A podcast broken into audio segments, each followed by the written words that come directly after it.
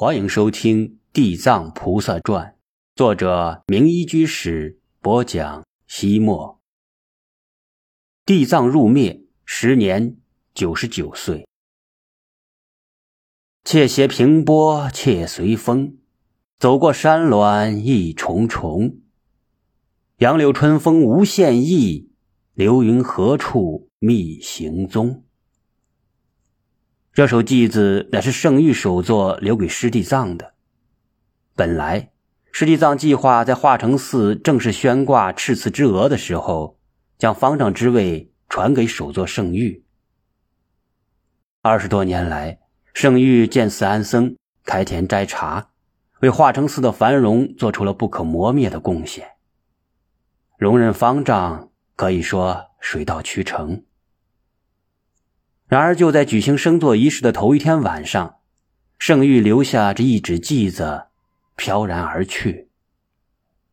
骚客访师登高峰，山间一片雾朦胧。空花开，山懒动，到头还是一场空。回眸处，心有灵犀一点通，却原来此身已在诗山中。远山深深佛中明，苦乐生生皆随风。流云溪水飘香叶，落红来去都从容。随着国内各地以及新罗众多僧人慕名前来拜师求法，九华山化成寺广宇重重，僧徒济济，俨然一大名刹。多年来，化成寺的僧众坚持开荒种粮，打柴自足。但是山里可开垦的土地毕竟有限，而随着四方学僧的蜂拥而至，有数百人之众，真应了那句老话：“僧多粥少。”师弟藏自有办法。他在岩座岩下的白善穴中发掘出一种灰白色的细土——观音土，食之甘滑如面。切不参牙，于是师弟藏就让弟子们将这种土与米同煮，以此充饥。夏则是煎土，冬则依半火。这是化成寺僧人清苦修习生活的真实写照。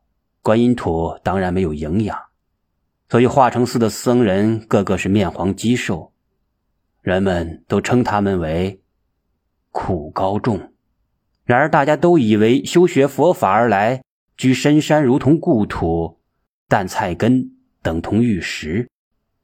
古来佛教僧人都有这种为法忘躯的精神。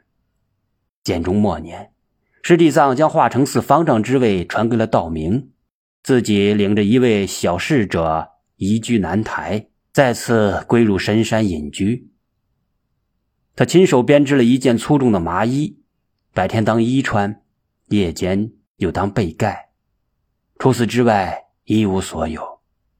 他建了一座高台，安放南岭余荡早年所抄写的四部经，终日焚香礼拜，诵读不止，为其深知。时光荏苒，转眼到了贞元十年，师弟藏虚岁已经九十九岁高龄了。这一年的七月二十九日清晨。师弟在在拂晓前登上九华山的主峰天台绝顶，矗立云霞之上，凝视东方。东方是朝阳升起的地方，也是他的故乡所在之地。脚下雾气茫茫，远方白云悠悠，一座座山峦在云海之中时隐时现，忽而如岛屿崛起于海面之上，忽而像水墨隐藏于云雾之中，天地一片静默。万籁无声，似乎都在等待着一个庄严而又神圣的时刻。一缕微光出露于东方天际，少爷，微光越来越红，越来越亮。云天之间迸发出一道金色的光芒，几乎就是一刹那，一轮红日新鲜的像是刚出炉的铜镜，放射着万道霞光，流溢着缤纷色彩，忽然蹦了出来。随即，太阳的光亮陡然增强，照耀着无边的云海，气势磅礴，十分壮观。朝日冉冉升起，强烈的阳光驱散云雾，九华山九十九座峰峦各具形态，峥嵘毕现。山下沃野千里，田园如画，呈现出一派欣欣向荣的景象。远方，长江从遥远的天际逶迤而来，浑浑沌沌，浩浩荡荡，又潮涌浪推而去，依旧浑浑沌沌，浩浩荡荡。山色依旧千秋韵，江水滔滔万古流。山河过眼，犹如岁月如梦。千百万年来。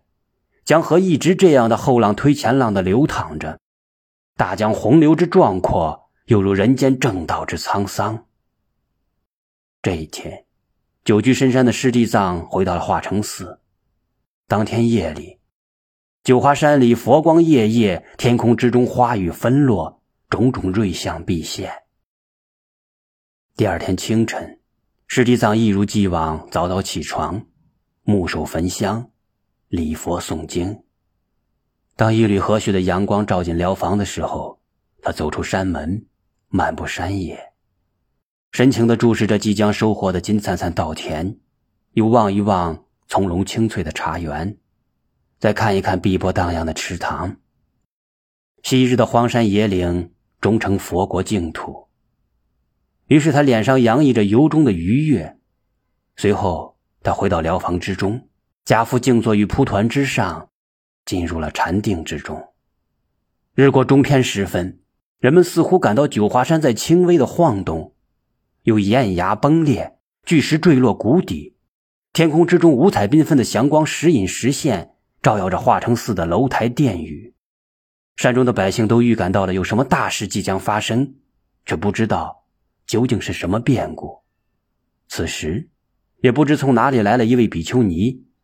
前来探视师弟藏，他刚刚走进师弟藏常年所居住的疗房，发现寺里的大钟无声叩地，唐船无故自损，横梁自断，而师弟藏则已经安详逝寂，时年九十九岁。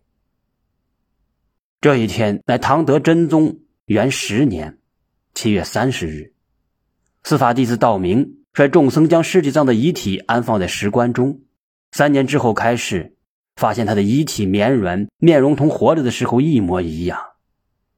骨节巨动，若含金锁。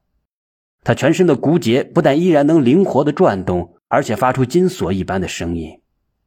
佛经云：“菩萨钩锁，百害明矣。”这时，人们才恍然大悟，原来师地藏就是地藏菩萨的化现。